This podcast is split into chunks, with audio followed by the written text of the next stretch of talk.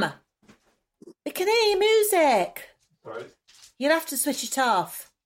It's only going to be a 45 minutes or an hour mm-hmm. max. Sorry about that. Now, you should have said, Esther, dear husband, would you mind awfully, dear husband? I'll try that. Dear husband! No, not in that shrill voice. Yes. Dear husband! Soft, soft, soft voice. Dear husband, Hello. would you mind refraining from playing that music for a moment while we carry on with our show? No response. I've turned it off. He says he's turned it off, but, you know, he's obviously annoyed. No, say thank you to him in a lovely, soft voice. Tom, hmm. thanks for doing that. It's all right. He said it's all right. He didn't mean it though. You see? and then say, I love you, Tom. Tom, Yes. I love you. Thank you. Do you love me? Yes. Yes, he loves me too. Oh. Long hot days in the shade of some big old tree. Making daisy chains and watching all the honeybees. Because we're home alone, we've been getting on very calmly, and I haven't been much of a fishwife to him. Are you doing naughty things? Naughty things? What do you mean? No. Are you being naughty together? Like Macaulay Uh, Culkin. Culkin. Whatever it's called. He hasn't swung me from the chandeliers, if that's what you mean. He has not been rotating me round on a big sort of wheel or anything like that and throwing uh, throwing knives at me as I would go round. Yeah, we're back with the fifth series, Jane. Welcome to the fifth series of Queen Bees. We've got to number five. Yippee! Oh, that's wonderful. Congratulations to us, the queen bees of all apps. Isn't that wonderful? It really is. And I hear that you've got a marvellous guest lined up. Can you tell who this guest is, Esther? This guest is Nicola Bradbear, and she is from the amazing Bees for Development. What's that? It's a company who encourage people in local communities in places like Ghana and Ethiopia and encourage them to make their own money and keep bees in a sustainable way. So, welcome, Nicola, and it's so nice that you could come on the podcast. Hello there. So, Nicola, what was your entry into beekeeping? I mean, how did you get into bees in the first place? Um, well, when I was a student, there was meant to be a world food problem, and I mean, we now know there's no real world food shortage, but there's problems with food distribution. But it was also the time of uh, famines around the world, and then, of course, the 1985 famine in Ethiopia and so on. And I wanted to work on finding plant proteins to feed humans with. And I hmm. worked on that for a bit. But then I realized what I was doing was kind of not really ever going to make a difference to anybody. I didn't feel it was really hitting the spot. And then I went off traveling and I really saw and was interested to see a lot of beekeeping. And it really hit me what a widespread, useful thing it is, marvelous thing it is, going on everywhere at a, a very small scale. And my father had been a beekeeper, so I was interested and knew what to look for. And it really struck me how widespread beekeeping was in poor countries. But there was a lot that could be done to make it more and to help. So that was how I sort of set off on this pathway. Hmm, so, your father was a beekeeper, so he must have taught you. Yes, but I think everyone's got a father or a granddad or an uncle or somebody who's a beekeeper. I don't. Oh, really? I do. I think um, on my French side of the family, um, we think that there was a beekeeper there. But probably, if you look back, Jane, there probably is somebody, but we we don't know. I bet there is. Yeah. It's it's like in Britain. It wasn't really fashionable for the second part of the last century. Somehow it missed a few generations. but it's coming mm-hmm. back now, which is fantastic. I've been watching you from your show at Chelsea Flower Show, which looked amazing. The garden was just great, wasn't it? The Garden of Arabia. Gosh. How did you get on? Yes, that's right. We had our beehive garden of Arabia with a load of clay beehives. Unfortunately, many, many people thought it was just a giant bee hotel. They didn't quite get that uh, each one of the clay pipes would be home for a honeybee colony. I don't know if they were expecting some great big bee to come out of them or something. Can you just describe what they look like then? This is beekeeping in the Middle East and North Africa, where there are not really many trees. So people use a clay pipe, which is made of clay and straw and probably a bit of cow dung or donkey dung to make a mixture like the cob mixture we used to use for houses here. So they would make that into a nice cylinder and then the bees nest naturally inside and these would be placed horizontally. So we know there's evidence of this kind of beekeeping in Turkey in 5000 BC and people are still doing beekeeping this way today. So that means this technology is 7,000 years old. Um, so there's not much else that we're doing today the same way as we did 7,000 years ago. it's amazing, isn't it? If you were to look inside the hive of one of these pipes, what kind of how would the honey and, and the interior look? In a frame hive, we use frames, but in nature, bees would nest in a hollow tree or a hollow cave and they build their own beautiful combs that they attach to the ceiling of the hive. So when you do beekeeping with these simple hives, the bees just attach their comb to the ceiling of the hive in the same way as they would in nature, where they attach it to the inside of a tree cavity. Mm. So you don't have any frames or anything like that. The bees just build their natural comb in the very natural way. In the Middle East, they used to use these clay hives, which are horizontal, just pipes. So, for example, in Egypt, where there's the Nile running down the Nile Valley, the land on either side of the Nile is very precious because it's irrigated, fertile land. And by keeping bees in a stack of pipes all stacked up on top of each other, that means you could have a lot of bees in a very small space and without wasting any precious land that could be cultivated for crops. So, actually, very efficient beekeeping and nice. very low cost beekeeping because the hives don't really need to cost much when you just make them from clay. Oh, it's amazing, isn't it? You know, they, I thought when I saw them on the picture, eh, they looked a bit like large Swiss rolls. I thought they look really, they look great, and I was thinking, oh, you could bite into one of those, it'd be just full of honey. But how would you actually extract the honey from that then?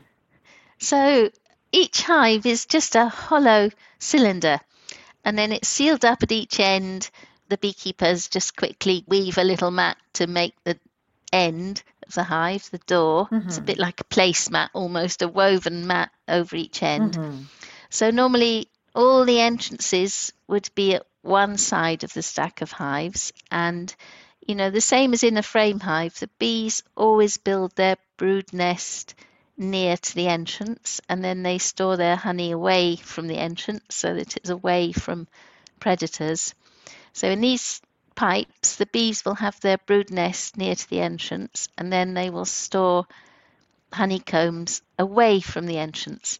So actually the beekeeper, it's very easy for the beekeeper. The beekeeper just goes to the back of the stack, takes off the back of the hive and then reaches in to cut out the honeycombs. And these pipes are each about a metre long so the tradition is that the beekeeper would cut combs as far as his or her elbow, and that would mean that he would just harvest some honeycombs but leave the majority of the honey for the bees. Oh, wow. Do the beekeepers wear suits? No, not much. Not much. This is low tech beekeeping. The, the, it's easy for the beekeeper because the beekeeper's standing at the back of all the hives and they might use a little bit of smoke and the bees would go out of the entrance, which of course is the other side of the stack. These these beehives form almost like a wall, you see.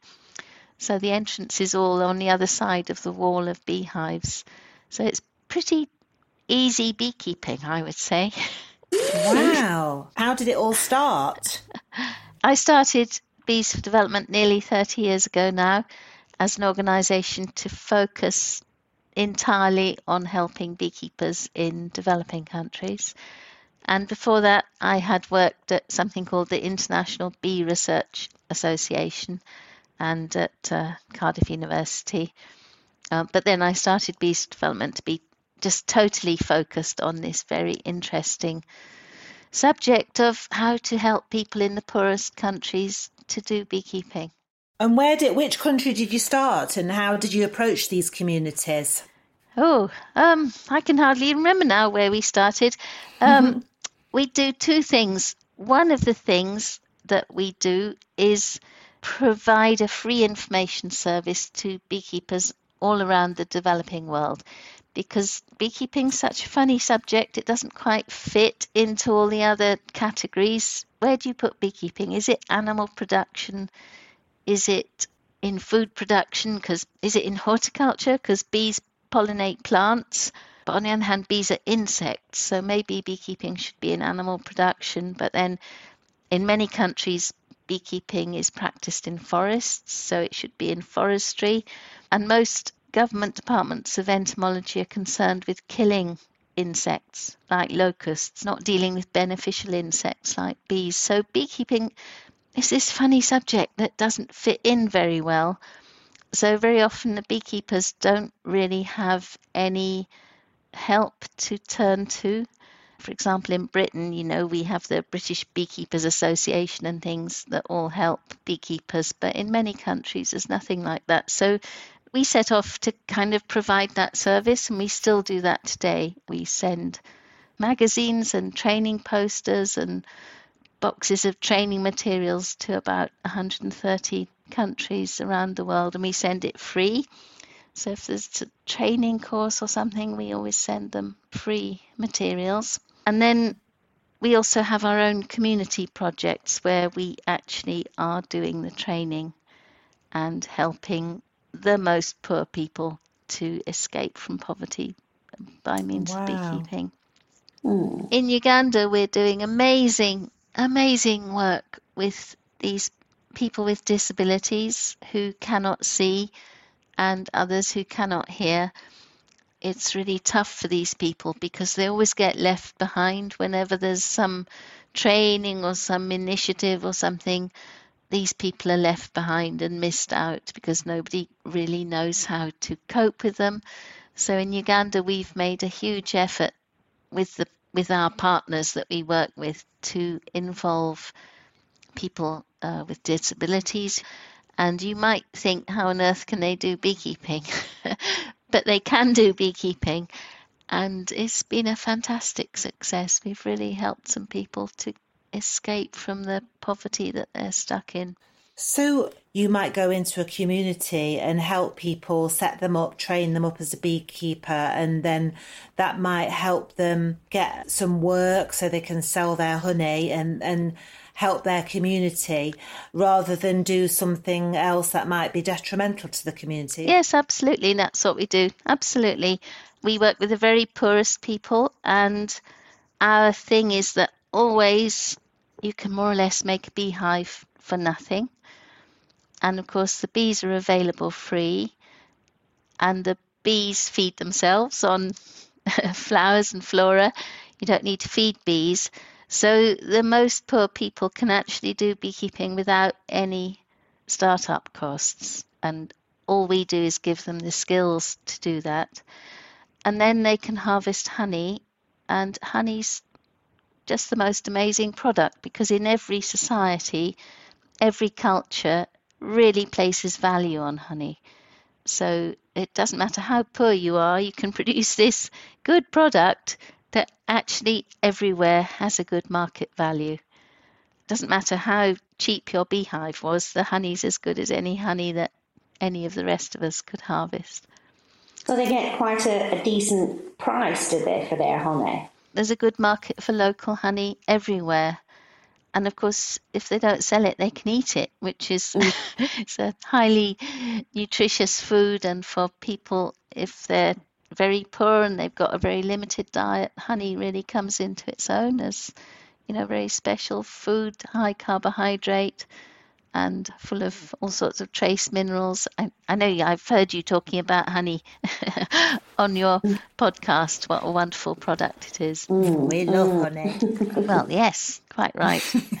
so very, it's a wonderful thing how even the poorest people can produce absolute top quality honey.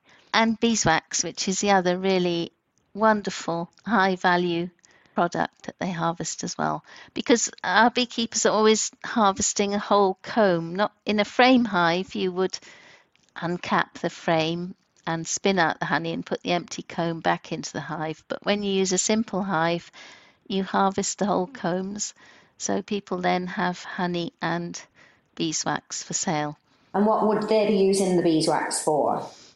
Oh, well, if we think about Africa for a minute, the beeswax that you can harvest from bees in Africa is so clean because the beekeepers are not using any medicines in their bees. So you can harvest beeswax that's much cleaner than beeswax here. There's no residues in it. So actually, that beeswax is what the cosmetics companies want because it's the most clean, pure, organic beeswax uh, available. So what we encourage beekeepers to do, and and beeswax is a great product because it doesn't really go off as long as you as long as you keep it clean. You can accumulate it until you have enough to trade, and then we get beekeepers working together so that they might between them have half a ton of beeswax, and then a trader will be willing to come and buy a good volume like that. Hmm. So actually, beeswax finds a very good market, and in many ways, it's an easier product than honey because it's not a food, and you know the criteria for trading honey are higher than the criteria for trading beeswax. But Nicola, what about varroa and, and brood diseases and stuff like that? I mean, do they use chemicals? No, I'm afraid the the beekeeping is what we call natural beekeeping. Um, varroa is everywhere really now, but neither the bees nor the beekeepers really have problems with varroa because the varroa arrived um, without anybody really noticing it, and then the bees evolved in the presence of the varroa. So the bees survive perfectly well in the presence of varroa, and nobody's using any treatments. And Wow. have they got Apis mellifera or they got a different type of honeybee there? Depends where we're talking about. All of Africa is the same mm-hmm. species of honeybee as here, but in Asia there are other species of apis. So there's Asian species Apis cerana, Apis dorsata, and these are different honeybees to our honeybee. But even in Africa, the species of bees the same, but the behaviour is different. Tropical bees behave quite differently to bees living here. For example, if you're a tropical honeybee colony and you're disturbed by ants or something, you can abscond because you can find a new place and start to build a nest. But here, you know, if our bees absconded at this time of year, they wouldn't have time to recover before winter arrives. So the bees in the tropics are more prone to absconding and moving about and being mobile. Our own bees here in the UK, because they have to cope with a long winter, they have to really store their honey and batten down the hatches, don't they? So that's interesting. For disease, I mean, that must mean that really they can move away from their brood and sort of leave most of the varroa, or they could leave their brood disease and sort of cleansing themselves in a way, couldn't they? So maybe that's why they're healthier. That's right. And also they swarm, you see. Yeah. Swarming really is the self cleaning part of the bee's behavior. The new swarm is the loveliest, cleanest baby colony that has no pathogens. So it's a bit different beekeeping. I'd so love to go and see it all. Would you, Jane? Mm, yes, absolutely.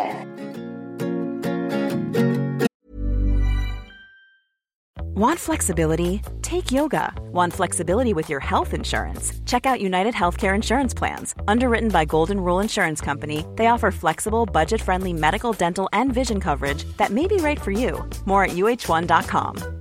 Hey, I'm Ryan Reynolds. Recently, I asked Mint Mobile's legal team if big wireless companies are allowed to raise prices due to inflation. They said yes. And then when I asked if raising prices technically violates those onerous two year contracts, they said, What the f are you talking about, you insane Hollywood ass? F- So to recap, we're cutting the price of Mint Unlimited from $30 a month to just $15 a month. Give it a try at mintmobile.com slash switch. $45 upfront for three months plus taxes and fees. Promo rate for new customers for limited time. Unlimited more than 40 gigabytes per month. Slows. Full terms at mintmobile.com.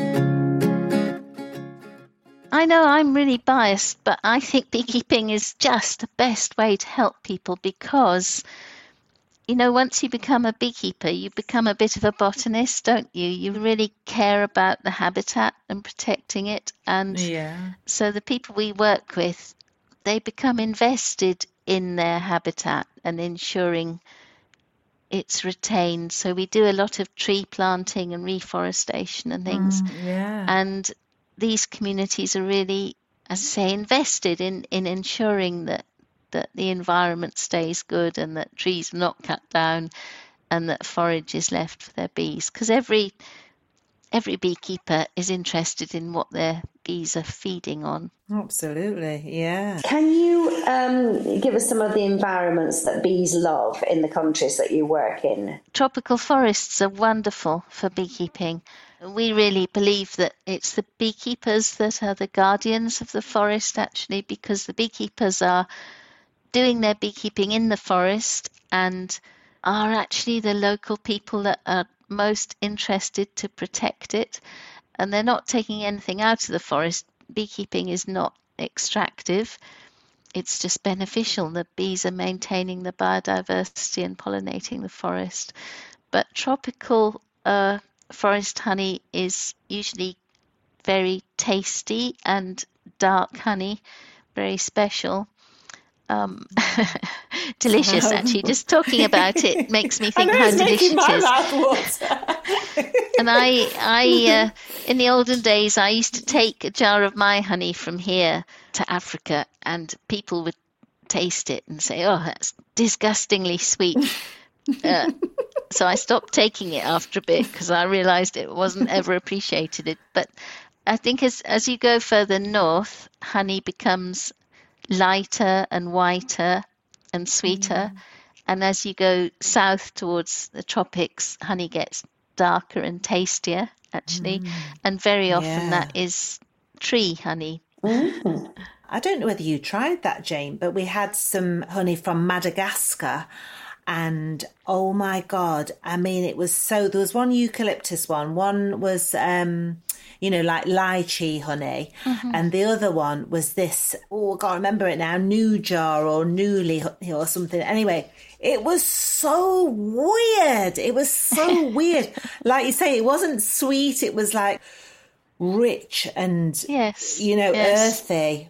But Yes. these tree honeys are fascinating, aren't they? And uh, when you were saying about these in the Egyptian times, these um, pipes, well, I don't know what they used in the pyramids, but they they obviously extracted honey then, didn't they? They did, they did, and they used to put the beehives on barges going up and down the Nile. Amazingly, How did they do that though? well, I don't know, but they did, they did, they did. Migrate the bees up and down the Nile. Well, they needed the bees to pollinate their crops, just the same as we do now. Exactly Yeah. the same. But you know what, Nicola, when you said about these um, bees in places where it might, there might not be any forests, are those bees like brought to that area, or where would? I'm just thinking in the natural world, like if a bee would live in a tree, so honeybees would live in a tree. So in that sort of environment, is that a natural place for honeybees, or is it just for you know farming them? Wherever on earth there are flowering plants, then there are bees there. So if there's if there's flowering plants somewhere, there will be some bees. They may not be the same bees as we have here, but there will be some bees there. And so if it's a desert area, you would find the flowering plants in the wadis where there's some water, and you'd find the bees there. And if there's no trees, the bees would be nesting in caves. Oh, yeah. And even in Botswana, they nest under the ground very commonly where there's no trees, it's dry, and the bees are in holes underground. So they nest in different places according to the habitat. But if there are flowering plants, there will always be bees there. In the tropics, it can be also stingless bees, which are different from our bees, but they also store honey. Oh, I'm so fascinated by those ones. Wherever these bees mm. are, the humans there have figured out a way of managing them and harvesting from them because long ago honey was all that people had it by way of a sweet food. And um, and is it sort of evenly spread between men and women, the beekeeping? No, I think it's true to say that in many places it's seen as a male activity. For example, in Africa, where it's beekeeping in forests, the men would go off and camp in the forest, or they still do. They go and camp in the forest for maybe a fortnight and do other things. They might be collecting mushrooms and seeds and honey, do the beekeeping at the same time. Mm-hmm. And of course, that's not really socially acceptable or possible for women to go and camp away from home. So it has been a male activity in some places, but very often then honey would be brought home and then it looking after it becomes a female activity actually. Um, for example brewing beer or brewing tej the wine in ethiopia that's always women's job. And also trading those products is very often done by women. There's amazing trade in beeswax which women do in africa often responsible for that So it's shared, but in a kind of different way. yes that's right You've been very hands on with this right from the beginning. Do you find yourself in these communities yourself, or have you got a lot of people working with your charity? Yes, I mean in in the olden days, if I can put it that way, I used to go there and we used to go there, but nowadays we are trying not to go on planes anymore. And so we have local teams. So in Ethiopia, it would be Bees for Development Ethiopia, and that's completely Ethiopian people that are doing the training and running everything. That's one good outcome of COVID, actually. We talk to them every day as if they're in the room next door. so we can manage our projects and raise money for them.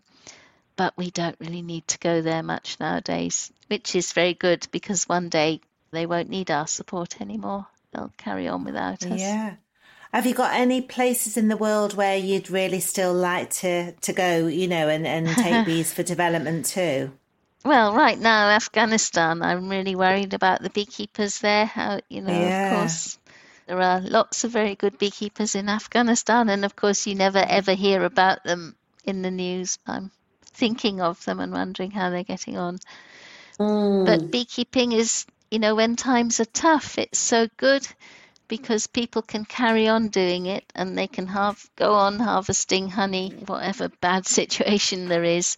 You know, it's just reminded me. I did this um, work for this company, and, and we were working with refugees, and we had like fourteen people who came, and I sort of showed them how to build frames, and it was a language learning activity, but it was showing them the bees and building frames and sort of talking about life in the hive. And it was so interesting. Out of 14 of those people who mm-hmm. were refugees from around the world, 10 of them either knew about beekeeping or had somebody in their family that was a beekeeper. Yes. Yes, that's so absolutely right. Absolutely right. It's a funny subject. It's always a very small scale thing, but it's so widespread. Rural people really, really know about beekeeping far more than hmm. has you know, been the situation in Britain in recent years. We've kind of forgotten it for a few generations, but in poor societies, it's so much more commonplace. It was really like preaching to the converted, and it was it was uh, very moving actually. And there was one young lady, and she said that every year her mum, it's a bit like the clay pipe thing. She said that her mum had this pot, and she used to get bees in it, and then at the end of the summer, she smashed the pot to get the honey out, and that gosh. was. I know it's quite brutal, but that's brutal, what she's. yes. Yeah. How interesting. I can sort of explain that. That could be in West Africa, or it could be in Ethiopia or Eritrea, where people do use clay pots, and then they almost add another clay pot, a bit like a super, Oh. and the bees would then build, you know, in the good season, fill that super up with honeycomb, and then you would smash it to get the honey out. It's just like a water pot. So it's a round water pot with a narrow mouth.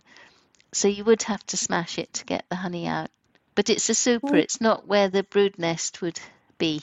How interesting. I know, and I was stood there like listening to this, and I was like, "What?" It sounded so Yes. incredible, you know. Yeah, it's really. But the um, the British way of beekeeping is not the way everybody's doing beekeeping by a long chalk. I don't know.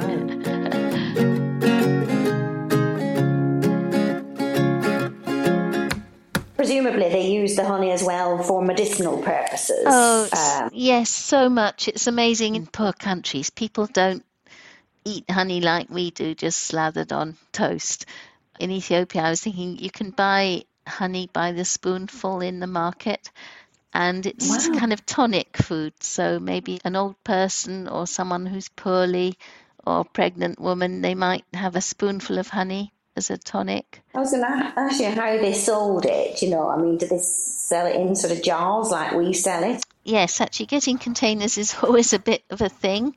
We don't provide jars again. You have to use what's there. Plastic bags nowadays, very good for honey. Sometimes honey can be wrapped in a leaf with some comb honey in. Because these are usually simple hives uh, where you cut out the comb, you see quite often people are eating honey comb and not uh, strained honey, not filtered honey. Right. Yes. Uh huh. And the good thing is, if you have honeycomb, you absolutely know that is pure honey. that Nobody's messed about with it. Very good. Nicola, when you say that, it's making me quite emotional now. It's just like when you say that somebody will go to the market and have one teaspoon of honey, you know, for like Yes. a, a medicinal purpose, and you just think, God, we're we're all like scoffing ourselves stupid, aren't we? And Yes. putting- you know, and you just think, God, that's the real value of honey. One little spoonful of something so beautiful Yes. and pure and Absolutely. Mm-hmm. Absolutely. And honey is much more remembered in poor societies as a medicine. And even the word medicine is very interesting, you know, because the word for honey is usually an M word, mod, miel, madu. Mm. We have the word in mead, but there is a school of thought that medicine came from mead. You know, the first the first wow. medicine was honey. Mm-hmm. That's good, isn't it? yeah. Because it was, it was, that was what people had. And honey is medicinal. In Zanzibar, there's a hospital, and outside there, there's just people selling honey as by the spoonful as a tonic for people in hospital. That's a very common, common sight. Right. How amazing. And what about the propolis? Do they use that at all? Yes, yes, a lot. Propolis is wonderful stuff, especially for if you get a hole in your tooth. Then propolis works a treat actually because it is a little bit anesthetic. If you put a tiny bit of propolis on your tongue, you can immediately feel it as anesthetic. Um, so it keeps the honeybee colony nice and clean, and it keeps your mouth clean as well. So, so definitely, propolis is also a useful thing for sealing up holes in things, cracks in water pots, and things like that. Very useful product, propolis. Yeah. Yeah, I think they can get a little bit more propolis than we got, Esther. Then uh, I don't, I don't, I don't think we'll be building walls or filling in No. teeth with, with with the amount we produced. But pro- Wow. propolis is wonderful stuff. If you make a little tincture of it in a bit of vodka or something. Well, yes, well, we did that on, on one of our podcasts. Yes, I was just thinking we that. managed to um, to get a very tiny amount. Um, uh, how's it going, Esther? Anyway, our tincture. Oh yes, it's going. I don't think it'll be any uh, filling any holes in pots or cracks in doors. it's just made me think. You know, when you say it, you could use it in in these poor countries where people have got nothing. If so, if if they had a hole in the tooth, they would put the propolis in. Oh, definitely. Definitely. I would do that as well. It's jolly good. Oh, God. just try it. If you've got toothache, just put a little wodge of propolis in your mouth. It's very nice. Oh, Nicola. I think this is a wonderful project. I'm, I'm so glad that you've come to talk to us about it. And that hmm. if there's any way we can get involved in it, we'd love to, wouldn't we, Jane? Yeah, it's a bee charity, definitely. Yeah, That's really- you have thank been you. doing an amazing job for the last 30 years. Fantastic. and would you ever consider working with poorer communities in the UK? Yes, absolutely. I mean, some of our work over the years has been with people in very difficult social situations. Um, I'm thinking of beekeepers in tough places like Chechnya, where people had been put to live with people of different ethnicity to their own. And actually, when these people became beekeepers, it suddenly gave them some social status Yes. which really helped them to become integrated where they were living. And certainly nowadays, for people here, you know, if you once you become a beekeeper, it does give you some social standing in a community. It's it's not like if you're just someone that grows. Well, I don't want to say the wrong thing here, but it's different from being a, a tomato grower or something. Being a beekeeper does give you a kind of identity in a community and then as i said already honey in every society is appreciated every, every society on earth values honey and likes it a jar of honey is a different thing from a jar of jam or a jar of peanut butter it's a very special wholesome food Would you say that it's given you social standing, Esther, on your allotment? are, are you are you are you Miss Big on your allotment because of your um, your bees? Oh, yeah, I'm very big. I'm enormous, Jane. I'm very big in the local community. So, Nicola, before you go, how could people donate towards your charity? Well, people help us in all sorts of funny ways. Of course, they do sponsored runs. We had a a sponsored bee run organised for us where people all ran in, you know, stripy outfits and things. Um, so people raise funds in all sorts of ways, but they can also help us as volunteers for events. Like last week, we've been at Chelsea Flower Show and we had lovely volunteers helping us stand on the stand and, and you know talk to the public. So there's lots of ways to help us.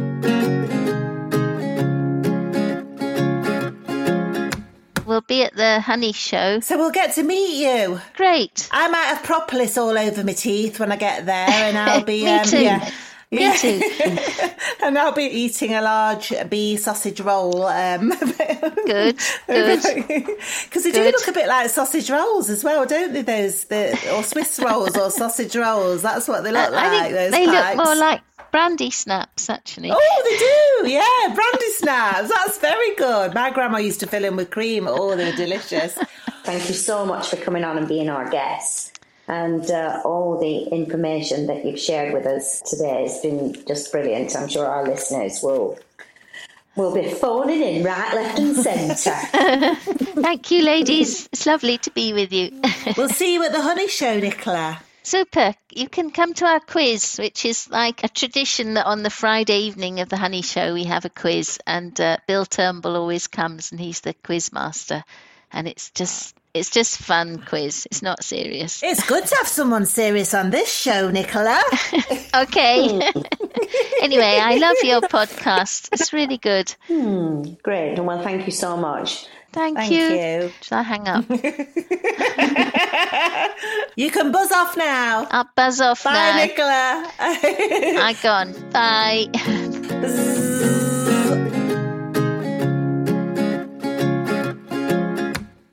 Oh, that was lovely. It was such a lovely episode, and it was so Oh, nice. Have you had your tea? I've had my tea. Yeah, I had it before the show, so um, I'm just going to have a spoonful of honey. I might. Even, I'm only going to have one spoonful though, Yes, I'm on having one spoonful as well. Well, enjoy your spoonful of honey. and you enjoy your um, spoonful of honey. Will do. And to the next time, dear Essie. Yeah, can't wait. Oh, I love you, Jane. Have a good week. Yeah, I love you too, and you too. All right then. Bye. Bye. Bye. And I'll call you up whenever I'm feeling down. Queen Bees is written and created by Esther Coles and Jane Horrocks. It is produced by Claire Broughton, Andy Goddard, and John Wakefield, and partly recorded at the Hives on my allotment near Crouch End in London. Our title music is Sweet Nothing by Amy Mae Ellis and Will Cookson. Don't forget to follow us on Instagram at Queen Bees Pod for pictures and videos from the hive. Queen Bees is a hat trick podcast. It feels so good just to have you around.